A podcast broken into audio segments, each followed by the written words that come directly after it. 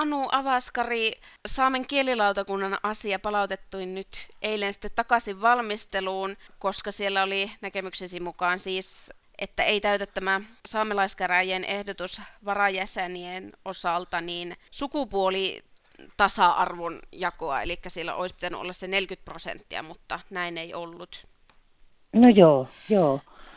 Siinä tuota, ilmeni, että ei täytynyt se tasa-arvo, että kyllähän se saamelaisedustuksiakin koskee.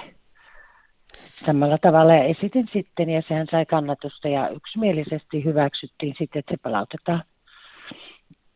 No, mitäs nyt sitten, kun se palautettiin takaisin sinne valmisteluun, niin ilmeisesti tämä lautakunnan työskentely aloittaminen edelleen nyt sitten viivästyy, niin mitä ajatuksia siitä? No, siinä on monia sattumuksiakin, minkä takia se viivästyy. Siinähän on se toinen, toinen kanssa yksiä jäseniä ei ole siihen hyväksytty. Se on yksi viivästymisen syy, mutta toisaalta niin tässä nämä muutkin hyvinvointialueen lautakunnat ovat vasta hyvin vähän kokoontuneet. Esimerkiksi se hyvinvointi- ja yhdyspintalautakunta on kokoontunut kerran.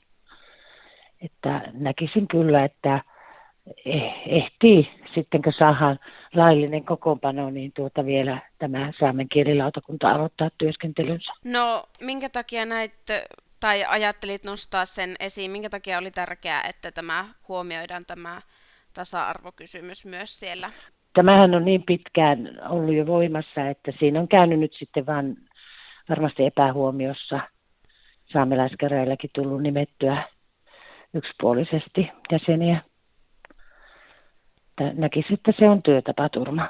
No, miten sitten nyt, nyt on niin valmistelu, valmistelua luvassa lisää? Mitä se tarkoittaa? Minkälainen operaatio se tulee olemaan? No ähm, tarkkaan ottaen minähän esitin, että se äh, saamelaiskäräjien osalta palautetaan saamelaiskäräjille, että siellä sitten, niin kuin saamelaiskäräjät on nimennyt nämä, niin saamelaiskäräjät nimeä sitten uudestaan.